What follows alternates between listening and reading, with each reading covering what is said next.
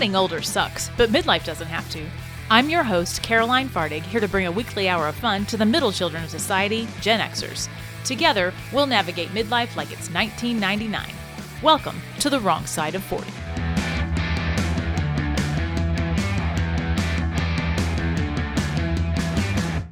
Welcome back to the wrong side of 40, and thanks again for joining me.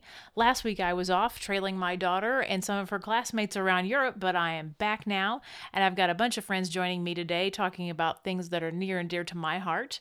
Uh, Jean Knight Pace is going to join us today and talk writing. Jennifer Vinson is going to join us and talk health and wellness.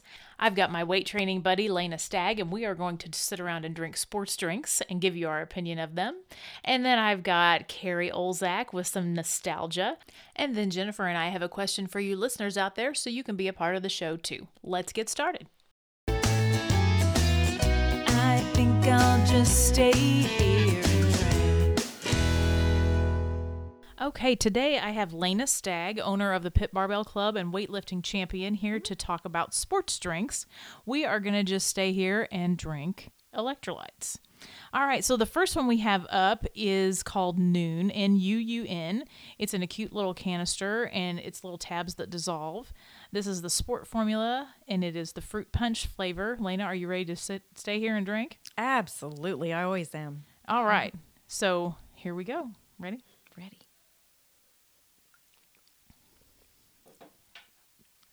Okay. Oh, she's making a face. She's making a face. All right, your thoughts? It I don't taste a lot of sugar.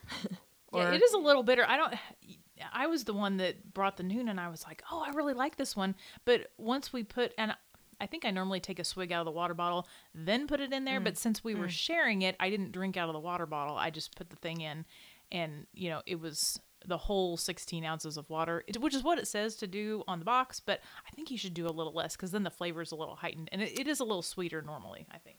Yeah. I, I I think I do think the the flavor is good. I think it would be better if it was a little maybe not as much water in it. Yeah. Yeah, I, I definitely agree. And I love the little bottle and the ease of carrying it because I think it has like eight or so little tablets in here. Um, the only thing I have that is not my favorite about it is that I have to wait to drink it. And I am such a person that has no patience whatsoever. So that one, we like it, but we're going to say meh. Yeah, it's maybe a 5. Okay. All right. Maybe a So next we have it's called Element, and it, it looks like LMNT, and I keep calling it LMNT, and Lanea's not like, no, it's Element. I don't even know. But LMNT, I believe is how they say the the name of the product, but it's produced by Elemental Labs. They're a company out of New York City. And we carry this product at the gym and we sell it like hotcakes.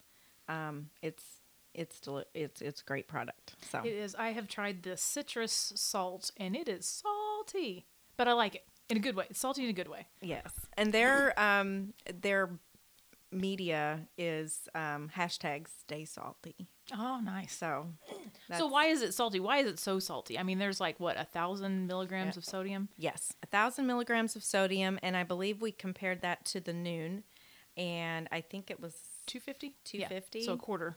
and um, it has two hundred milligrams of potassium, and I believe the Nuun had hundred, Mm, something like that. And magnesium it has sixty milligrams, and I think the Nuun had twenty five. Yeah. Or- yeah.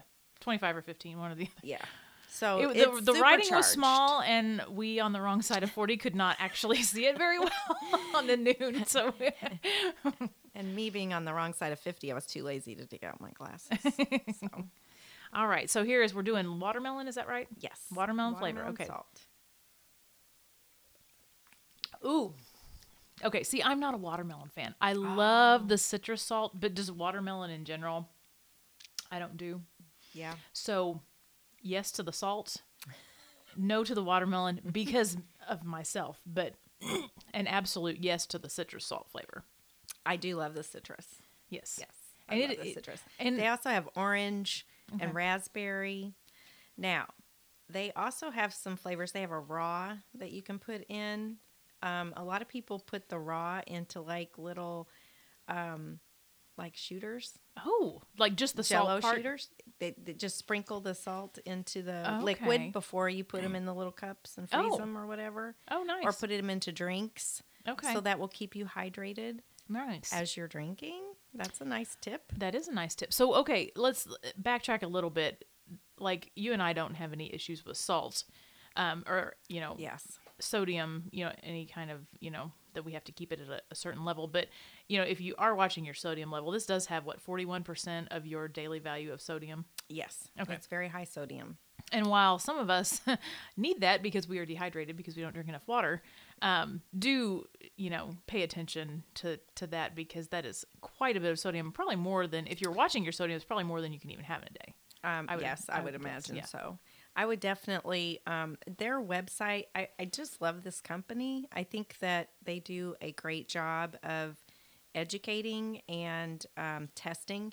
So on their website, they have a lot of articles and um, reports on what your body can tolerate and what's good and what's not good. So um, you can always check out their stuff. I would imagine Nuun does the same thing. So Yes, I do think so. All right, so we've got a third uh, energy drink that we're going to look at today, and Lanea, you want to tell a little bit about that one too? this is my guilty pleasure for today. It is made by Optimum Nutrition. They're called Essential Amino Energy Plus Electrolytes. But I'm looking at the nutrition facts: five calories, one carb. Uh, I don't think that's guilty. I think that's just a straight pleasure. I- well, Absolutely. Uh, except I, I, I feel like we should save these for the customers. Oh, I'm oh, that's- that's them. what you're- okay. That's, yeah, that's what I feel guilty right, about. they're a little a Um, little pricey then. They're they're a little pricey, and um, they aren't very big. They're 12 ounces, so this is smaller than a bottle of water, and you are getting about 100 milligrams of caffeine. So that's like a cup of coffee, I guess. and it is fizzy because if you just heard she poured some in her cup and it was it was all fizzing up. So it's it's like a almost like a like a diet coke or some, some right, kind of like a Sprite. Yeah. you know that that, same kind of consistency. Um, they have so many flavors. They they call it a sparkling hydration drink, Nice. I've not had a sparkling hydration drink. and and it's so. It seems counterintuitive, but I mean, Yeah. you know, if as long as it's got the the vitamins and minerals and stuff in there, I guess Yes, it'll work. All right, yes. let's drink this. Right. This is peach Cheers. Bellini. Peach Bellini. All right, cheers. Oh, oh, no, that's good. That that tastes like it's got See? sugar and all kinds I of bad things in it. I know. Ooh, I hope this really isn't good. like that episode of Seinfeld where they were eating the the frozen yogurt that was Yeah. supposed to be fat free, and Oh. then they took it to the, to, to be tested at the lab and found out it wasn't fat free because I they were Seinfeld. gaining weight. Oh, right. yeah. Um, but yes, it, there's no sugar. Ooh. I'm not sure what the um, chemical is that they substitute sugar for, but because I can't read it. Hang on. But um, oh, and it does have aminos in it, like theanine, leucine, all those Mm-hmm. good glutamine, all those good protein aminos. That's great. we'll have to try these other flavors too. Get oh yeah, we've got two other flavors to try. So Sucralose. peach Bellini tastes like a cocktail. It definitely does. And sucralose, that's like Splenda. Sucralose? Is Okay. that Splenda? Okay. Something like that. It's, it's an artificial flavor, but it's it's one of the one of the decent ones, I suppose. That's really good. Um, that's my definitely my favorite of the three. How about you? Yes, this one is is my number one. They But have during a workout, during a workout, I would say definitely the element. Absolutely. Yes. Mhm. I a lot of people will drink this before they work Oh, out. to give you a little caffeine, Mm-hmm. a little boost. a little boost. Okay. And some people drink it afterwards. As a Um, reward. I mean, that's well, like yes. that's I, I can see why you said guilty pleasure because it tastes like you're drinking something you shouldn't, Right. like an actual peach Bellini. And I have mixed these with alcohol. I was just about to ask if you can, if that would be a good mixer because it really, really feels it like it would be good with like a little light Little rum or vodka. vodka. Yeah, mm-hmm. Yeah. nice. Okay. It's terrific. I All highly right. recommend. Definitely. Well, we are just gonna stay here and drink the rest of this. Thank you for ah. listening.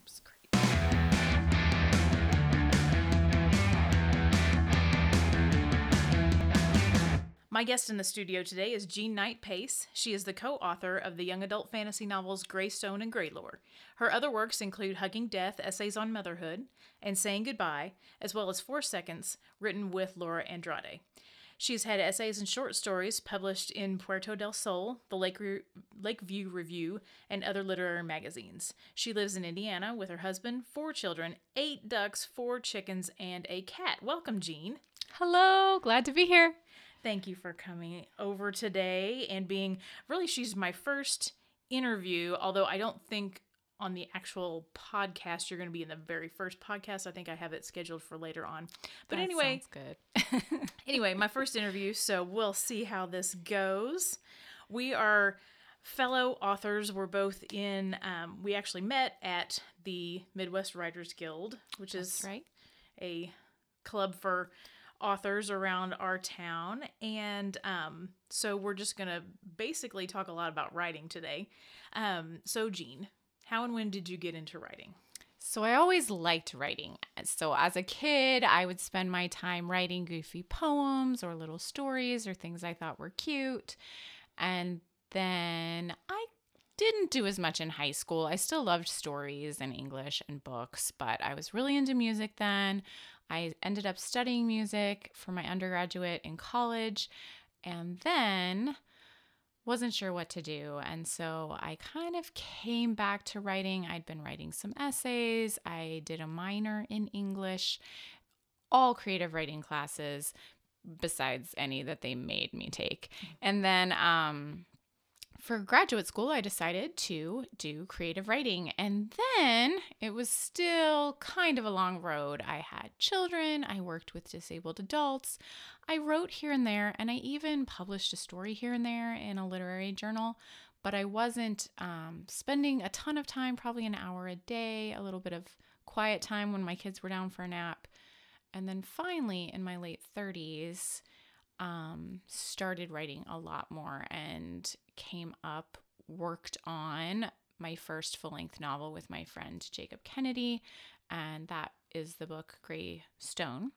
And so that was when it really kind of came to a big project and I didn't think I didn't know if I'd ever be able to write a book. I the plots seemed so huge and complicated, but there it was. It happened. All right. Yeah. Well, I I didn't. I guess I didn't know your whole whole whole story. I mean, I made it long for you. we've known each other for years, but I mean, I guess we've never really gotten down to like this is my whole writing slash life story. But I mean, now I know that we are so much more alike than I even thought. I mean, we both have music degrees that we're not using, and you know, started the whole writing thing. I mean, I don't feel like I did the fun writing stuff earlier when I was young. Like it's cool that you always were into writing. I was like I I knew I was like good at it because I would get good grades on my writing, Yeah. you know, for school, but I didn't really want to do it. I mean, it wasn't something that I, you know, was interested in. I liked reading, but I didn't Yeah. like Do you like reading? I love reading. And when I was a kid, I would even say, I'm going to, I would tell my mother, I'm going to be a poet. And I'm sure she was like, oh, help this child. But anyway, I really, as a young child, wanted that to be a career. I am not a poet, by the way, but I wanted something with words to be my career. And even in music, I'm a singer. And so I loved words. I loved musicals, which was the, still my favorite thing, combining, you know, words, even poetry with music. So I always just had a love of story. Cool. Well, there you go. Now I cannot stand musicals. I despise musicals. I love them. I think it's so weird when somebody just breaks into song all of a sudden. That's the best thing Okay, ever. Yes. Let's do it handle right now. I mean, I don't mind it so much in real life, but like, I guess, you know, like a canned, you know, performance of it, I'm just like, oh, just stop, just say it. um, that said, I am playing the piano for my school's, my daughter's Oh school's my musical that. I went to that high school. I was in that musical. what musical is it? Leader of the Pack. Oh, I'm not even in that familiar with that one. Well, the, it's about I'm the gonna have to go. it's about Ellie Greenwich who wrote all like Leader of the Pack, The Do Run Okay. Run, um, Christmas, Baby Please Come Home. I mean, like all the mhm. all those really fun, you know, '60s Yes. pop uh, nonsense songs, and it's just it's so much fun. And I was like, if I'm ever gonna play piano and help out the the pit you know, for the musical. Yes. My daughter's in it. She's playing saxophone. So I was like, I'll get to spend time with her. It's not going to take time away, family time away. Right. You know, and uh, I know all these songs already. I've sung all these songs. So it's like the, the one time that is like a great idea to spend like a ridiculous amount of time in a high school setting as an adult. Yeah, This is absolutely. This is it. Absolutely. So I'm gonna go against that, but I like these songs, and they're not. It's not a. It's not as much a, a musical like you know like I don't know Sound of Music where like yeah. they the song furthers the plot. They took the songs and like made a biopic around the songs. So it's not so grating to me. Mm-hmm, but anyway, Oh, there's nothing better Side than note. the entire office starting to dance together. I don't know. oh, true. Definitely true. All right. So anyway, let's get back to you. Okay. so um so you did start your writing as a more of a career um close to the wrong side of 40 not Oh, yes. quite over it you said late 30s but like what what was fun or scary or you know, just even liberating about thinking i am going to embark on this new career and i mean the writing wasn't new but like the getting paid to do it was Yeah. new or well, and doing a big project was new. I had been doing little projects, sometimes even flash fiction, like little things I could do when my kids were asleep at home. And now I was embarking on this big project, big plot. Fantasy always has kind of a lot of plot twists, a lot of turns, just a really complex organism. And um, it was really fun for me and it was kind of a journey because at first it was just fun. We um came up with this plot me and my co-writer jake and we had this great plot and my youngest started kindergarten as we were working on it and so i was like this is perfect. I'm going to have all these hours to write during the day. Everything's going to be so much easier than it was. Our first book, Greystone, won a contest with a small publisher called Inksmith. And so at age 39, like, we won this contest. I remember getting the email and it was so exciting and they were going to publish it, which they did. Um, and I was 39 and I was like, this is awesome. I have arrived. We had an idea for a, a bit of a companion book to this first book. I was like, they'll publish it too, which they did. It's going to be great. I, I am there. And that was the funny part. um, and so I do, I like this publisher. I think they're great. But when you work with a publisher, they do take a big cut. And they were a small publisher, so they had a smaller reach. It wasn't like, Random House, where they've got a huge reach and they can reach a huge audience. So we were reaching this small audience, and then we were getting a really small portion hmm. of the proceeds. And then there were two of us, my co writer and I. And so we were splitting the profit, and it was so little money for such a big project. And even less money on the second book, mm-hmm. which is normal. Normal, yeah. Usually, second books don't do quite as well as the first one. But um so all of a sudden in my early 40s I had a bit of a crisis like I've invested all this time, I've invested all this energy. I thought I was there. I'm not there. I have not arrived.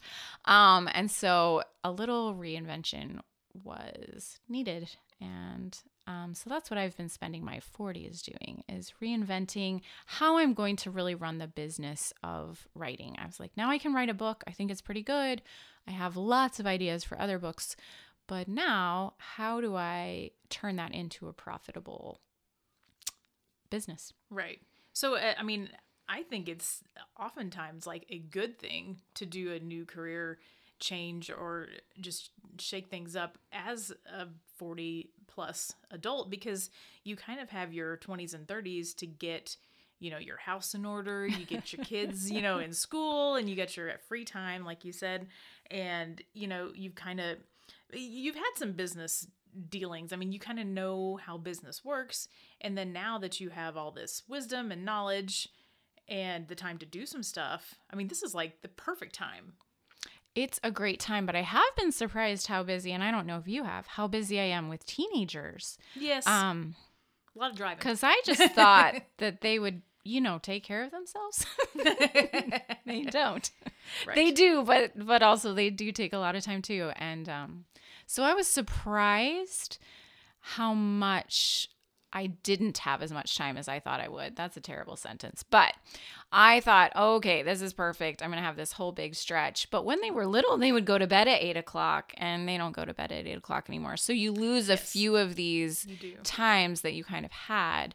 And so that was interesting and a new learning curve too, as you and your children grow up. Um, And I mean, eh, at least for me in my 30s, I could stay up a lot later than I can in my 40s.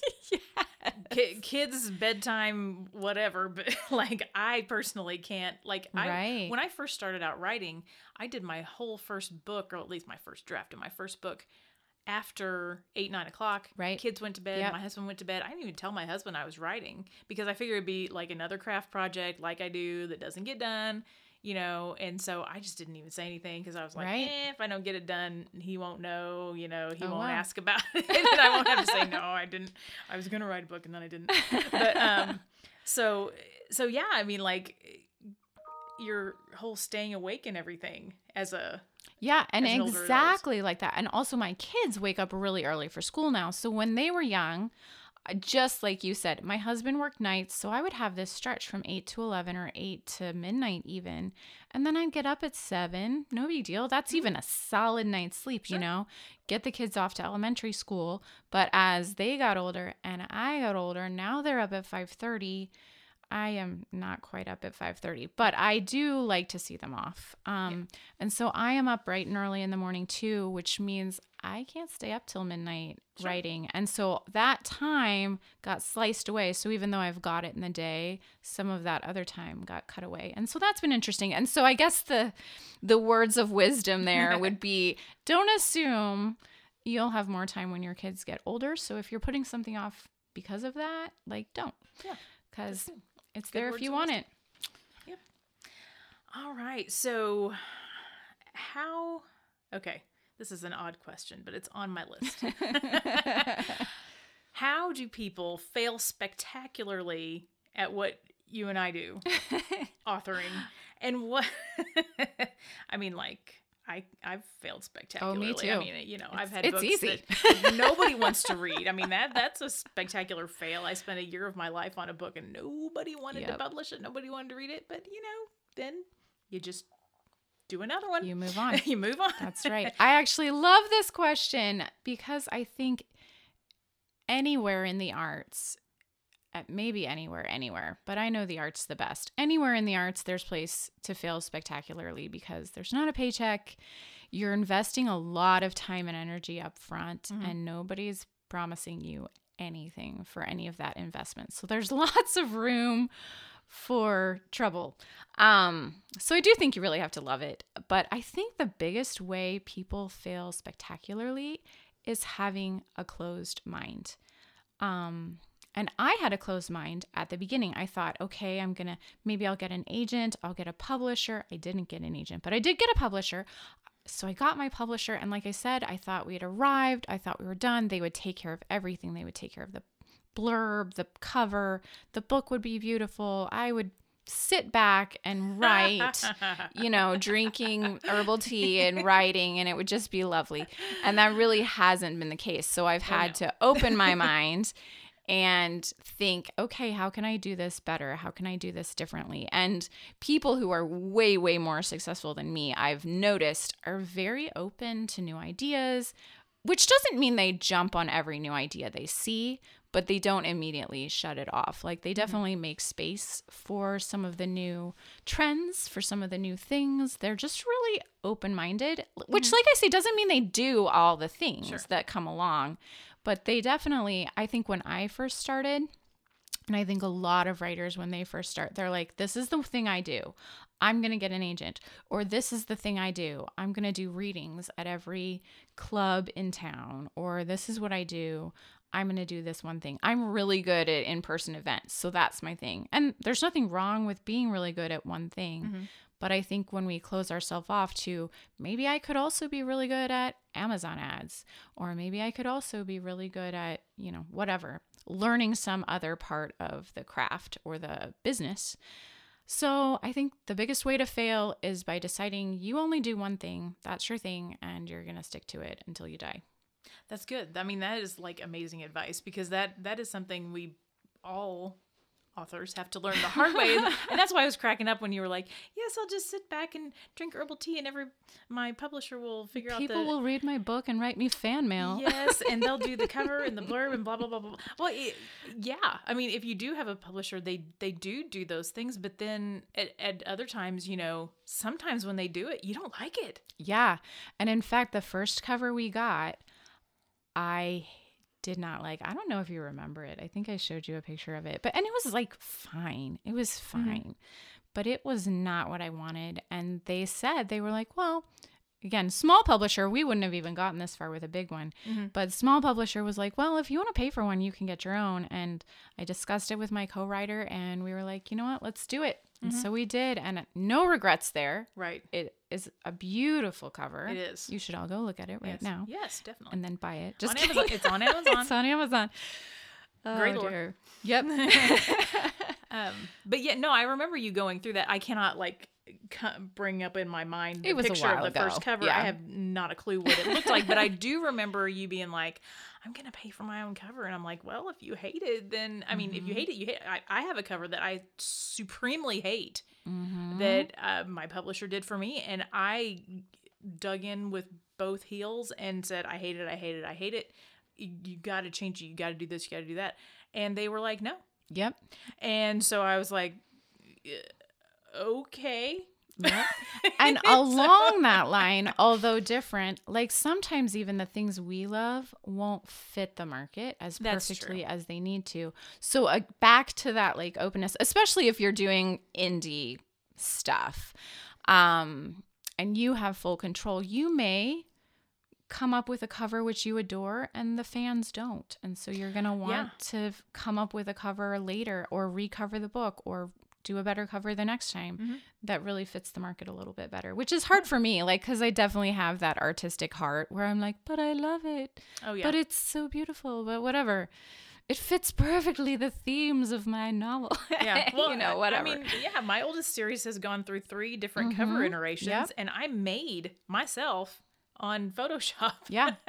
and I had one of my friends pose for the photo, like the, Yep. the original original cover, and it was so pretty and it was it was so cute and you know it just it looked so good, but at the same time, like when I started and it when I started comparing it to Mm-hmm. other authors, and you know, you they say you shouldn't do that, but you kind of gotta you You've got to get the market yeah on point. Yeah. If you're doing your own stuff, you've Right. got to hit the market correctly. definitely and you know everybody always says oh you shouldn't compare yourself to others but you you kind of gotta be in the market you can't you know just say i'm gonna do whatever i want and, and do that um but anyway yeah it started looking a little you know small time like oh you made that cover Mm-hmm. A yourself did you.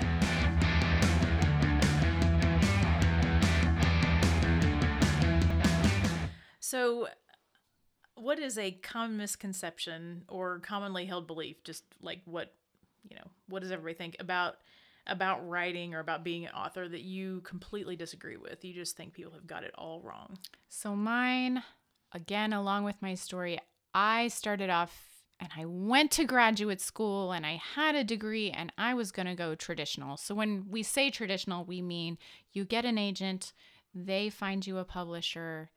That's the way you go. Your publisher makes your book beautiful, you become famous, people hire you for their Coca-Cola advertisements. Anyway, that's not that is a big myth. That's not usually the way it goes within traditional. And I don't think there's anything wrong going the traditional route, agent, publisher, book. But I also think a lot of us get stuck in that zone and it's time to break out. It's a really friendly world breaking out of that zone. In fact, again, I first heard from you. You were like, I published my first book myself and it was free. And I had no idea at the time. That must have been four years ago. That was It was a while was ago. 2013. It might have been when it happened, but I think when I oh, talked Oh, okay, to you, it wasn't 2013. I think it was a few years ago when I was newer. And I was like, what? You can publish a book for free? Because back in the day, oh, you Oh, yeah. had to pay. Yeah, vanity a press. vanity press Right, right, exactly. To publish your book and recouping that cost was difficult and the internet was not there or barely there and it just wasn't a thing that you could do cheaply or easily and there were occasionally breakouts but not very often. These days everything has shifted. There are a lot of open doors um, and we just need to be open to going through some of those doors or maybe peeking into some of the doors. And i'm not going to regret the way I did things because I learned a bunch of stuff that I I don't think I could have learned any other way. But if I had been more open to indie publishing in 2016 when my first book came out, it would have been a lot easier to advertise. There were a lot of open doors to indie publishing because it was new and people companies like Amazon were wide open, blogging was mm-hmm. huge. You could just kind of get your foot in. If I had been at that place at that point where I was open to that idea, I would have made a lot more money and I think the series would have been a lot more successful than it was going a traditional route. So I mm. would say the biggest misconception is that traditional is where the money is, it's where the safety is. I almost feel the opposite. I think it's there's probably more safety, more money, and certainly more control within the indie side of publishing, which mm. doesn't mean you can't go traditional. It just means there's a whole new world out there. That is, it's definitely true. And, you know, with the publishers kind of buying each other up, yes. there are so many fewer big boys Yes. out there. I mean, if you're swinging for the fences, Yes. you know, and wanting to get in that, um, you know, the, the big, the big five, which I, I guess which is, big now four. four. Yeah. Uh huh. Yeah. Um, but then Maybe soon to be three. It could it's be, getting yeah. smaller. yeah, it's definitely getting, and it's getting harder to get in. I think your, you know, your agents are wanting like, like slam dunks. Yes. And I think they're wanting also, and I hate to say it this way, but they want what has worked in the past for the most part. Absolutely. Or the next J.K. Rowling, which I don't think they're really that great at predicting anyway. No, so, so they're wanting a certain thing. And if you write outside of that, if you write an idea that has not been done before, especially I love sci fi fantasy, and if Mm-hmm. you write a little too far away, you are not going to find an agent. Sure. They will not consider. Sure. And unless they think that you are the next, you know, Stephenie Meyer. And if Right. they do, they'll they'll grab you up. But otherwise they won't. But that doesn't mean your book doesn't have tons of potential or Oh, yeah. tons of readers just out there eager for your book. Yeah. And there are many um, indie writers who have written in little bitty, like one of my online friends wrote cowboy romances before they were huge. Because she liked them and she Hmm. Thought it was fun. She made she was making money and then all of a sudden the genre opened up and exploded, which the publishers weren't predicting. Right. You know. Right. But it did and now, you know, she is doing very well. Well, good. And That's you awesome. Mm-hmm. know, so there's just a lot of potential there if you Yeah, you can go very niche if you want to. Yes. I mean, not cowboy romances are not for everybody. They're kind of like Right, they're 80s. right at Yeah. all. Like, right, it's Right, like yeah. you know who even are there even cowboys? I don't Uh, yeah, know, I but don't there know. are cowboy romances. That's so. I guess we want there to be cowboys. Sure. People are still dreaming about cowboys. yes, that's true. Oh dear. All right. So, how has being on the wrong side of 40, not the show, the, the place in your life, changed your outlook or, you know, presented you with a new or different challenge in regard to your writing career? Has it has it changed your outlook, I guess? These are such great questions. um, being on the wrong side of 40 was tough for me at first because I my career sort of took a dive as I hit timing is- 40. And also as I hit 40, my collagen also took a dive. a few other things took a dive. Oh, So yeah. And you have to know that Gina's like one of the prettiest people ever. no, okay. Yeah. She looks amazing. That is so Even sweet. After, I believe, what, an hour of yoga, teaching right. yoga. Yes, Yeah, yes. she still looks good. So anyway, I'll put Thank a you. picture up of us, a little selfie of us, and you can see how bad Jean's collagen is. But anyway, go ahead. Anyway, a few things took a dive. So it was a little tricky at first. And the beautiful thing I think about being on the wrong side of 40 for me is that I I won't exactly say that I embraced it, but I was like, you know what? This is how it is. And um I'm to have to look in through a different door. I'm gonna have to look through a window, open a door, whatever. Metaphors falling apart there, but I'm gonna have to do something different, and that ended up being a little exciting. Mm-hmm. And I ended up kind of falling in love with the idea of it, and it felt very powerful, which I think a lot of women, maybe men, on the wrong side of 40 kind of hit a bump and then hit that zone where they're like, you know, things aren't like I thought they were going to be, but I actually really like where they are better. Yeah. And it's just a really empowering. Yeah, I have loved my 40s. I really do. I mean, I'm like healthier than I've ever been Mhm.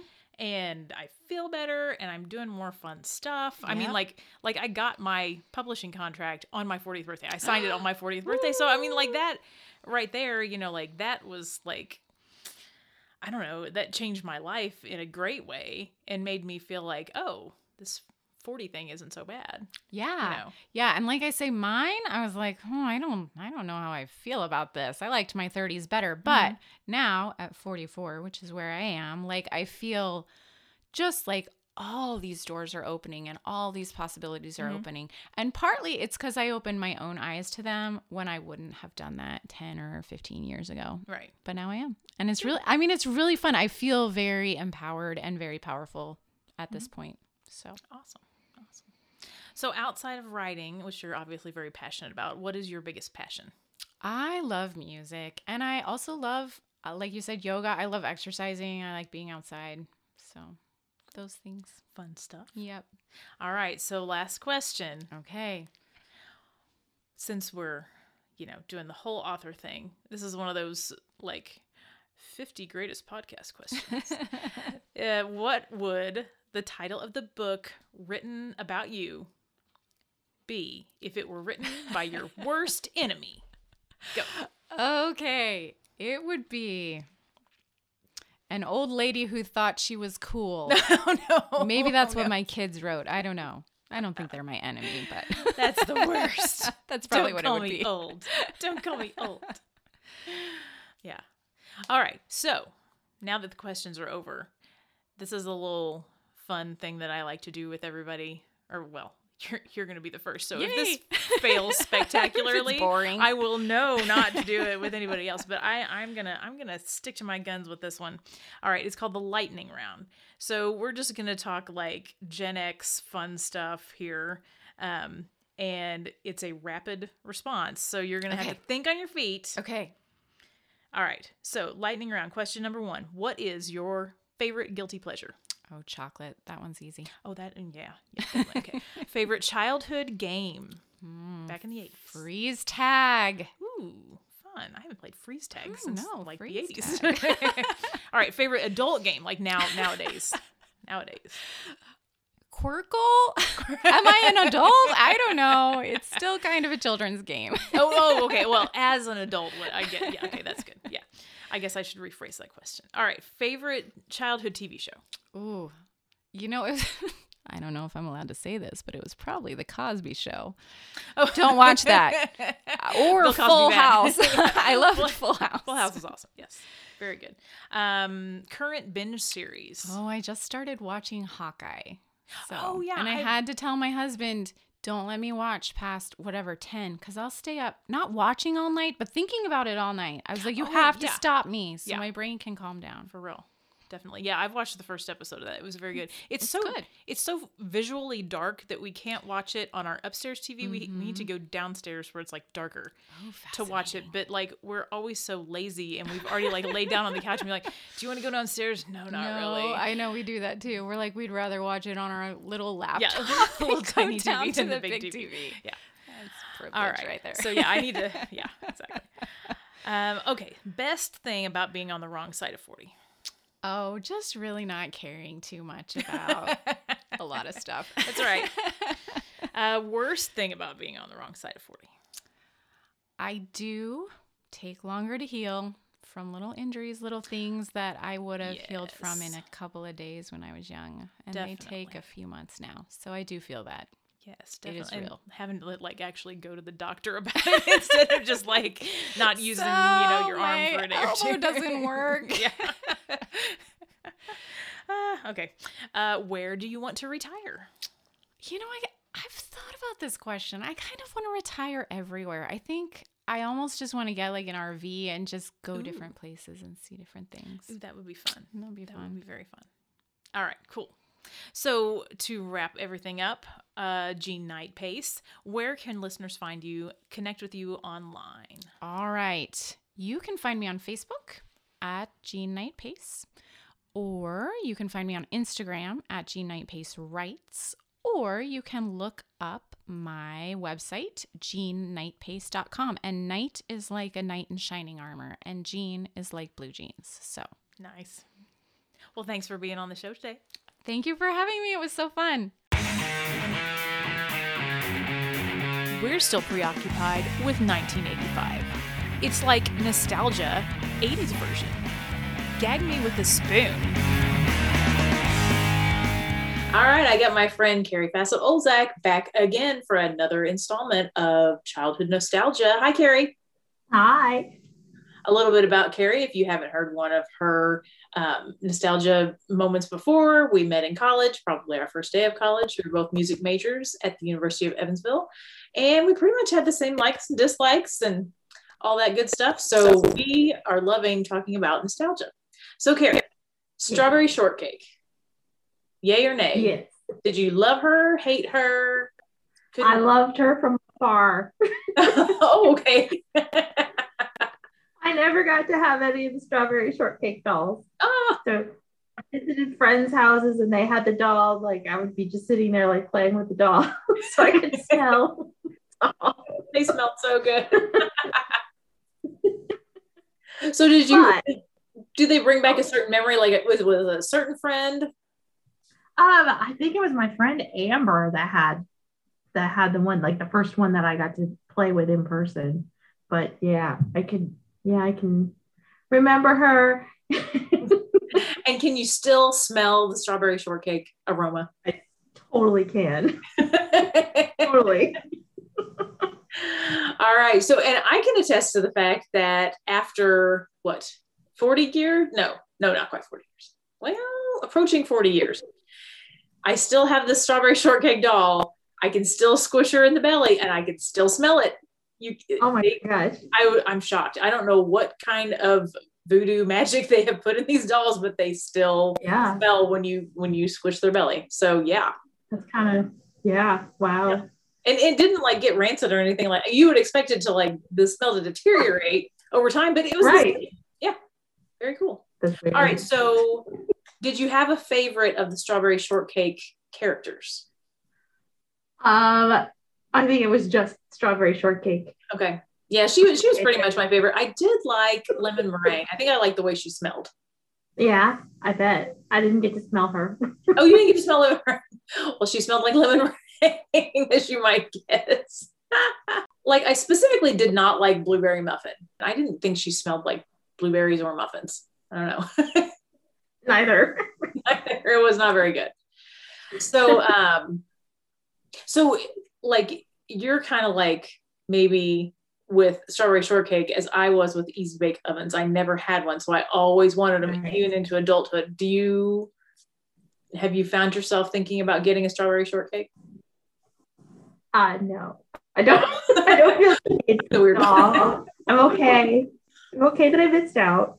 But um I did what I did as a kid, like okay, so I saved up my allowance, but it wasn't enough to buy the dolls, I don't think, but I bought a pair of socks that had strawberry shortcake on them. That's awesome. And I thought I was the coolest kid wearing my strawberry shortcake socks to school.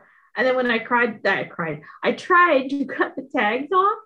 I put a hole in the sock, oh no! and my dad felt so bad that that it happened. He bought replacement ones for me. Oh, that's so nice. All right. So strawberry shortcake, not necessarily, but you definitely had well, you had two pairs of the socks. I got two pairs of socks. One was holy. so you had like a sock and a, or a pair and a half. Yeah. All right. Well, that is it for strawberry shortcake today. Thank you for listening to another episode of Nostalgia. Bye, Kerrie. Bye.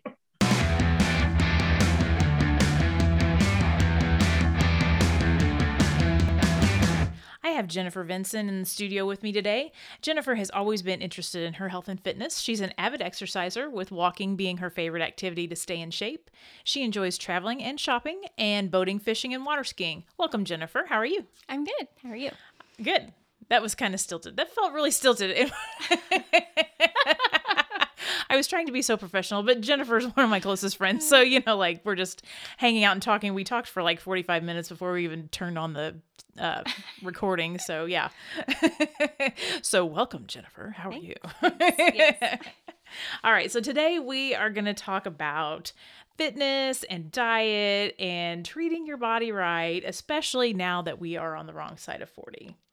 So, Jennifer, what has been your biggest struggle with being on the wrong side of 40 regarding, you know, fitness and health and diet and just what what do you have to do differently now that you, you know, kind of didn't have to think about before? Oh my gosh. Will it even all fit in the segment? We have 25 minutes. um, No, yeah, yeah. Um, there's so many things. Um, once just my metabolism just it it just stops. Like you hit 40 and then all of a sudden you you get up one It's day and you're all like, downhill. wow, I'm like I I think I'm 10 pounds heavier than I was last week. I mean, um so yeah, that's been my biggest is just trying to keep weight under control and I can't I can't sit and binge eat an entire box of Girl Scout cookies anymore. Like I can't. Oh no, can you not? You know, I I used to be able to just sit down and be like, "Oh, Thin Mints, I'm gonna eat both bags and not gain a pound." And now Oh. I look at them, I look at them, and the next day I'm like two pounds heavier, and I'm like, I didn't even eat a cookie. Right. I just I just thought it. about it. Um. So yeah, it's it's watching carbs and sugar, and Mhm. Lately that's been hard because I can't get away from the caramel macchiatos. oh well, yeah, So they are. Yeah. I'm I'm trying. I'm trying Addictive. to just limit myself every week. I say I'm gonna have one. Like I, Mhm. that's gonna be my treat for the week. I'm gonna have one caramel macchiato, and then you know, um, and then I end up getting two, Mm-hmm. and then Sunday rolls around, and I'm like, well, I need one on the way to church. So Oh my you know, goodness. and do you do do you do like the whipped cream and all that nonsense on it too? I do. Oh, okay. Yeah, See, okay. yeah. I was gonna say, you know, I have, I, I was exactly the same way. Like, I, okay. So let me preface this. She has got a different health story than I do, because now on, on the wrong side of forty, like I had bariatric surgery and I lost all the weight, and so my, mine has been like opposite. Like when I was in my thirties, I couldn't lose a pound to save my life, so I had bad metabolism from the get go. So I never had that like well I mean I might eat a box of thin mints but then you know I would always gain 10 pounds after doing that. But um I mean now if I did that I think my stomach would explode because Yeah. it's too small to do that. But, for sure.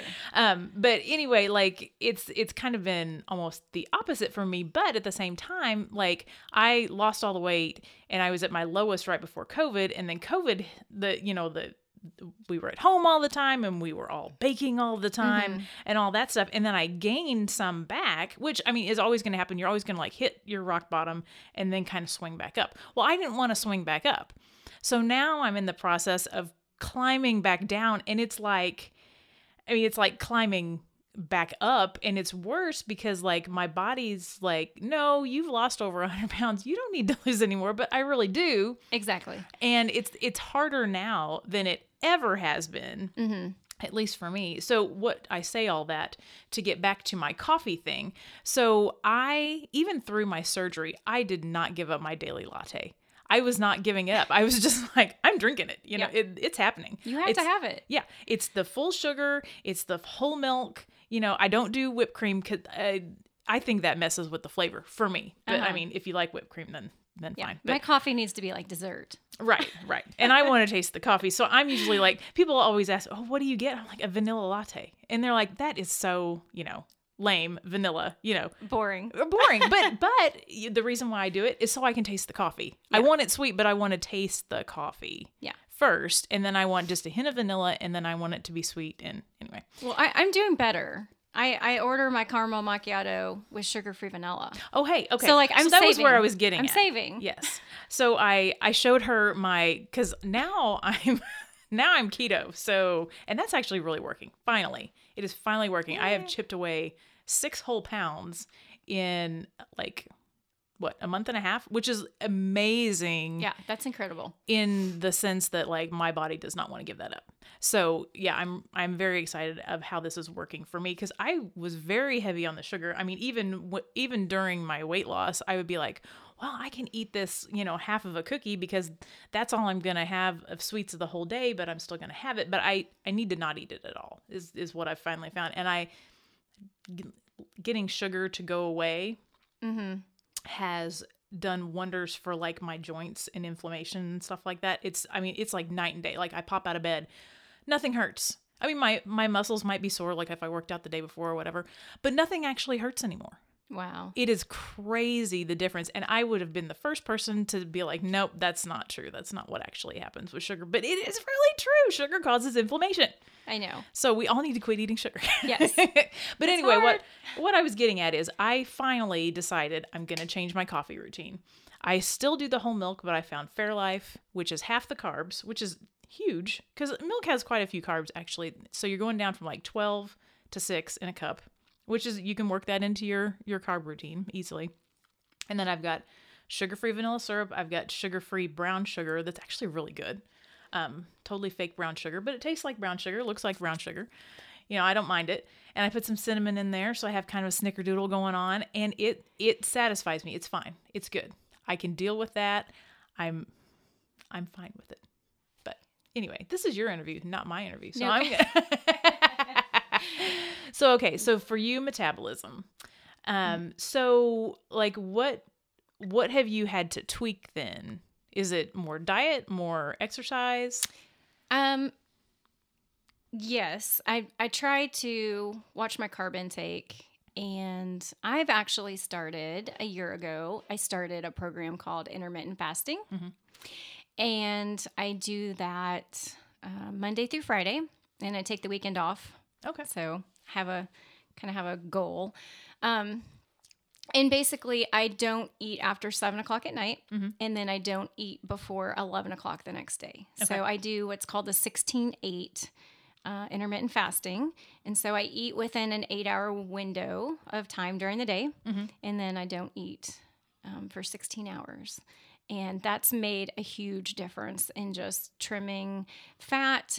Um, it has lowered my cholesterol 40 Oh, nice. points Ooh, in a wow. year. Um, it's helped regulate my blood sugars and um, has given me more energy. Mm-hmm. And when I first started, I intermittent fasted for like two weeks straight. And I thought, oh, this is great. I can eat whatever I want and just intermittent fast and I won't gain weight. Well, I gained six pounds. and I'm like, what is happening? So What it's not just when you eat. So Yeah. you have to, with the intermittent fasting, um, I do work out once, twice a day. Um, I'll either walk and do the elliptical, or I'll just do the elliptical, or I'll just walk. Just depends on how I'm feeling.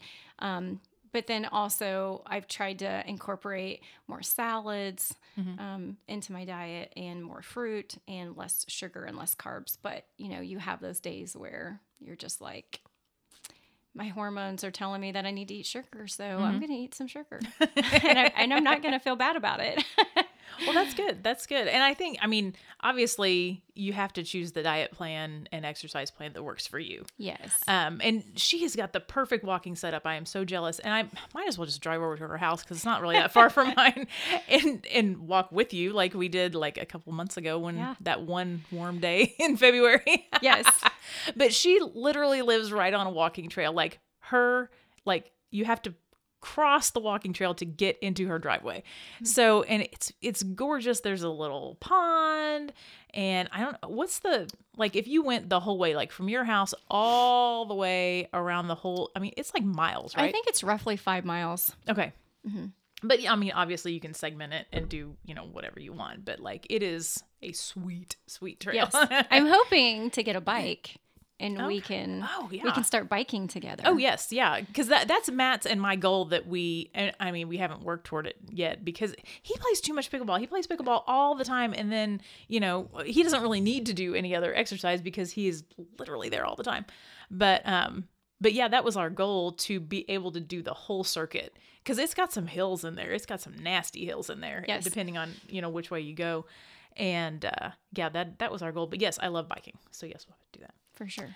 All right. So as for for food and your intermittent fasting, like is there is there a good kind of a go-to recipe that you do or like a certain thing that that you you eat that seems indulgent to you but is healthy and like curbs the cravings you might have like my fake latte. Um, not a whole lot. There is so my downfall is sweets. Mm-hmm. I just I love dessert. I love sugar. Um, but I had gestational diabetes with um Me too. two out of the three pregnancies that I had. And so I really have to watch um, my blood sugar, which is what kind of prompted um, me to start intermittent fasting. And so I actually found a recipe on Pinterest. It's a Cheerio bar recipe. And so it's just plain Cheerios, a little bit of honey, and peanut butter. Mm, sounds really good. And so, um, not a whole lot of sugar, um, a lot of protein, and they're actually they're like Rice Krispie treats, but with Cheerios, and they're really good. And so I'm like, I can I can do this. And so I make those, and when I want something sweet, um, I get that. Or I'll get a small piece of dark chocolate because dark chocolate's Dark chocolate is yeah. I can even have dark So chocolate good. on keto if you if you get the right kind. Like I think mine's like seventy two percent, yeah. and you you know you can still have your chocolate because I can't function without chocolate. Well, there's like a link between people that love dark chocolate mm-hmm. love coffee. Oh And well, I yeah. I, mean, it's very I similar in yeah. taste. I would say Yeah. because I want my coffee especially to have like chocolate and peanut butter notes, like my my Black Lodge that I always have. Yeah. That's a local local coffee place. Shout out. Um, but like that's that's the notes of their Brazil is like chocolate and peanut butter, and that's that's and what I crave now with being on keto, I crave peanut butter. Which is something I can have. Like I found a peanut butter that has like no sugar added or whatever, Interesting. and so I can have that. okay. Um, yeah, and that's that's what I actually crave is like chocolate and peanut butter. Yeah. They said So- there's there's a genetic link between people who love dark chocolate Mm-hmm. are coffee drinkers. Okay. I, did, I didn't used to love dark chocolate. Like when I was younger, I wanted only milk chocolate. If I got Yeah, a piece same. of dark chocolate, I would be like, But now I like crave it. I Yeah, crave it. I love sure. it. All right, so that's that's a good good recipe. All right, so so are there other eating plans besides intermittent fasting? I mean, you've you've kind of come to that one um, that works now. Are there other ones that have worked well, or or do you like to switch it up? Like, do you plan to do intermittent fasting for a while and then switch it up? Like, does that work for you to to kind of totally change the game? Not really. I'm pretty much when I find something that works, I just stick with it. I don't do well with change. Um, some weeks I will not intermittent fast on the weekends, and some weeks I do will stick to it throughout the week, the weekend, and you know I'll do it for a couple of weeks um, in a row. But with that, you have to keep in mind you want to take a couple of days off here and there and you want to switch it up because otherwise your body tends to get used to the rhythm that you're in. Sure. And so like I'm breaking my fast today to have coffee with you because Yeah, I made her I'm one not- of my sugar-free uh, Fairlife milk coffees. I'm not a morning person. So we both know this. And so Oh, and I'm not either, I'm yeah. sitting here sipping my espresso, breaking my fast today. But um but it's good because it it switches up my body. My body doesn't get used to doing the same thing every day. So Okay. So you're switching it up like very regularly rather than being like, Yeah. okay, six months of this and then six months of this. Yes. Okay. Yeah. So once you find something that works, you just yeah. keep it. All right. So, and along with that, you know, when you have done something for a while, you do plateau. Mm-hmm. So, I mean, obviously there are times when you hit that, even if you're breaking it for the weekend or whatever. So what do you do if you plateau or you found that, you know, maybe you put on a few pounds and you want to get back on track? Usually, if that happens, it's because I've been eating too much sugar or I've gotten off the bandwagon of exercising. And that happened November. We went to Mexico. Oh yeah, I remember you said that because when we when we walked, you were Yes. like, eh, "I'm kind of just getting back up, back at it." Yeah. Yes. And I knew it was going to happen. We went to Mexico for a week and I told my husband, I said, I just, I know that I'm going to get off the bandwagon of working out. And, you know, you go to an all inclusive, you want to eat. Well, sure. you know and so i ate what i wanted when i wanted and um, i just decided i'm going to enjoy this vacation and i'm not going to worry about calories and i'm not going to work out and we got back from mexico and i still didn't want to worry about calories and Uh-oh. i didn't want to work out and i'm like no i knew this was going to happen and so i did i took november and december off and then uh, January rolled around, and I thought, you know, I need to get back on the bandwagon more. Not so much because I was worried about weight gain, but just my health in general and um, keeping things um, on track with that. But um, so, yeah, I did. I got back on the bandwagon, went back to working out, not killing myself, but just, you know, walk in every day and and working back up because you get off that bandwagon and then you do a workout and you're just dying. and then it's not fun. I'm like, oh Yeah. my gosh. yeah. I can't get through this workout because, you know, who'd have thought that taking two months off would just set you back like that? But Sure. it did. Um, and so now I'm getting myself back on and trying to Mm-hmm. Yeah. get back in shape, but it's hard. And Oh yeah. Well, and it's hard. I think it's hard to motivate yourself a lot of times to do that, and I think you're really good about doing that. Whereas I am not. So that's why I have a trainer, and I have an appointment. You know, and I'm like, okay, you know, I'm gonna go because I have this appointment and I've paid my money. Um. So so yeah, and I actually belong. I'm see. I'm I'm so far into this. I belong to two gyms. Mm. I belong to Bob, so I can go to yoga. I belong to Pitt, and so I can do. I'm competitive, learn uh, training to be a competitive weightlifter. there you go. Yeah, and then I have my other trainer. Oh my goodness. so, it, but if I don't schedule stuff, I won't do it. Like mm-hmm. you see in my room in there, mm-hmm. I, I have a, a exercise room with just all kinds of stuff, plenty of stuff. You know when the last time was I was down here? I do not remember because it was so long ago. oh geez. Yeah. Isn't that stupid? I mean, I have a whole gym, but yet I'm not using it because I can't make myself come downstairs and do it. But if I have an appointment with somebody, then I can do it. Yeah. Or if we make an appointment to like go walk, then I'll go do it. But if I had to be like, okay, I'm going to drive over there near your house, get out and walk, I'm not going to do it. I, I need to make an appointment with myself, I guess. I just need to text you like once a week and And say, and hold walk." you accountable. there you go. Well, you, you know, and that is something that people do is that they have like a fitness buddy or whatever. Mm-hmm. And it just, I mean, everybody is different and and that's the thing is that you have to find what works for you. You know, if you're a self-starter and you can motivate yourself to get up and get going, that's great. But if you can't, then find a way to make yourself do it cuz I always feel so much better after I've worked out. yeah, me too. Yeah, not always during, you know, if you're pushing yourself a little harder or whatever. Or, um, but yeah, after it's so good, you know. Yeah. Yeah. So, what? St- at the same at the same time, you know, I'm sure there's times when you feel uninspired. Do you talk to anyone when you need to feel inspired? Do you have somebody to go to? Like, Not really. not really. That's, just- that's kind of sad, isn't it? well, no, it's not. no, no. Um, my husband sometimes he'll, you know, I'll drag him and say, "Let's go work out." You know, I mean, is but- he an exerciser? Does he? Uh, no, and he doesn't. He he eats like a six year old. You know, he eats no veggies. His his body like rejects vegetables. Oh my goodness. So, well, um, and you would never know it looking at him. He is No, he's a- thin and fit. I mean, he.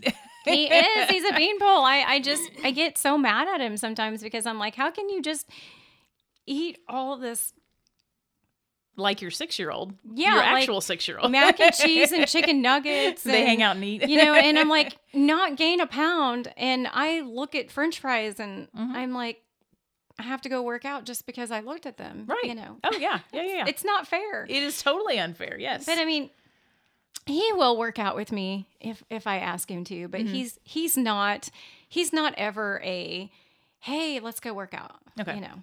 All right. So let's see. Is there something? Oh, okay. Yeah. Is there something everyone in the fitness and diet industry that, or just generally people's thoughts about fitness and diet? Should we start doing something or stop doing something? Like what? What is something that you see like when you when you look at it online like if you're looking at a a diet gurus page or a fitness gurus page or even just like general Instagram is there something that w- we as a culture are doing or saying that you wish would just kind of go away I mean, I have a I have an answer to this question, but I'm Maybe I should hear your answer before I what I was gonna say was like, and I think I think society in general is trying to move away from this, but like the difference of you know being healthy in your own body might be a higher weight than somebody else or you know your body might look different than this model's figure and that's okay is if you're healthy Exactly. that's the the important part is that you know i mean that was kind of when i wrote this question i was kind of thinking that you know man i wish that it you know the standard wasn't to be a beanpole model the standard was to be like healthy and you know happy Yeah. and you can do things but you don't have to you know fit into a Well, and I think I think your mental health mm-hmm. is just as important as your physical health. And for a lot of people, they're not they're not going to be a size 2. They're just genetically not going to be a size 2. yeah And being okay with who you are is I feel like the most important. Mhm. Um, it's okay if you're a size 10 or if you're a size 12 or it's okay if you're 0 I mean, I think as long as you're you need to be happy with who you are. Sure. All right. So, what is your food weakness, or is it Thin Mints? and what are your best tricks to keep from overindulging besides not buying Thin Mints? Um, My food weakness honestly is like libs turtles. Oh my! I mean, you know, I haven't I- had one of those in so long. Oh my gosh. I, I- got I two like their boxes for Christmas. Oh a friend of mine bought me two boxes of Libs chocolates for Christmas. Oh gosh! And it's like I love you, but I hate you at the same time. sure, yeah. know? Oh, so, totally. So I, I mean, I do that to people. I shouldn't say that. I I do buy Libs chocolate. Well, I bought some for your daughter. I know, you and I had to try not to eat them. so like for me, like it's okay. I'm gonna have one turtle Mm-hmm. a day. Like I'm gonna walk into my pantry. I'm gonna get one turtle, and that is it. Mm-hmm. And and I've done pretty well. I still have. I think I just finished up the turtles, and I still have a second box of. I like their meltaways. I think the chocolate. That is my weakness. My Libs' weakness is the meltaways. It's just a plain square of chocolate, but it is the best chocolate you've ever had in your life, and it is Yes. so silky and perfect. And oh yeah, Yeah. No, I cannot buy that anymore. And I've I've even gotten like I just like once a day. I I only eat half half of a of a of a square. oh wow, I- that's impressive because yeah. the squares are not they're not big. I mean, they are an, an inch at most cube. Yes, Yeah, not So, even that. I eat half and then I save the other half for the next day. Wow, And that's I really know. impressive. No, I'm, I'm proud of myself. I've never been able to eat just half of one of those. Yeah. I've been able to stop at one, but I have never been able to stop at the half.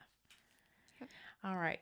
Well, now that I'm hungry, thank you so much for that. Yeah, Craving chocolate. yeah, chocolate for sure is my my weakness.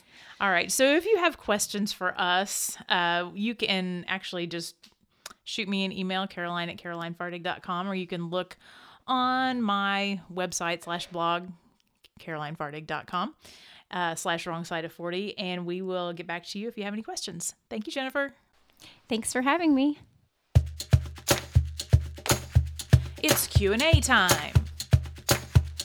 All right, we've got a new segment here on the wrong side of 40 and it's going to be a kind of a Q&A but kind of a different Q&A. So instead of asking me questions or us, I have Jennifer Vinson, my friend here in the studio. Hello. Hello. Um instead of reader question or reader questions instead of listener questions. I'm in author mode. Um, we are gonna do. We are gonna pose a question. So Jennifer has a question I for do. all you listeners out there. Yes. Go for it. So, my question is I had mild COVID in August, the first part of August. And literally since then, I cannot remember squat. Like, I'm lucky if I can remember what I wore yesterday. Wow. And so, And My- this, is not normal for you. no, it's not really normal. So, my question is is it because I'm on the wrong side of 40 that I can't remember anything, or is it because of the COVID that I had in August? Mhm. Mhm. Um, so, yeah, my question is how many of you have had COVID and have found yourself just with memory loss? Mhm. And I wouldn't say that it's like severe memory loss. Like, if I really think about things, I can remember. If I really think hard, I can tell you what I wore yesterday, but it just doesn't come to me as quickly as it did. And so I saw an article a couple of days ago where they've had enough people with mild COVID that they have researched that they have found that the memory part of their brain has shrunk. That So that is insane. Is I mean, it? that's no. I mean, not, no, I don't know. but I mean, it, that that concept is just crazy. That like a Yeah. virus could shrink your brain, Yeah, your or your part of your brain. So, and, and we did not research that. She she did read an article, I did. but the, the show did not research it. So I will say that. so we will research this. Yes. We will look for it, and we want you to write in. Um, there's you can go to or sorry, you can go to my website carolinefardig.com slash wrong side of 40 and there's like a hey talk to me or whatever and you can pose a question there you can do it through my email caroline at carolinefardig.com um yeah we just want to know like what what's the percentage here of like if you had covid and had no memory loss we'd like to know if you had it and did have some memory loss and just maybe just like like people have called it covid brain or just like brain fog you know Yes. afterwards kind of related to memory just give us a holler and we will be back in a few weeks and to let you know what we found out yeah, I'm excited to hear from everyone. yeah, thank you. Thank you so much for listening. If you love the show, please show us some love. Follow, subscribe, rate, and review Wrong Side of 40 wherever you get your podcasts. On our next show, Kayla Ye is back, but this time I'm in the hot seat as she interviews me. Come back next week and hang out with me on the Wrong Side of 40.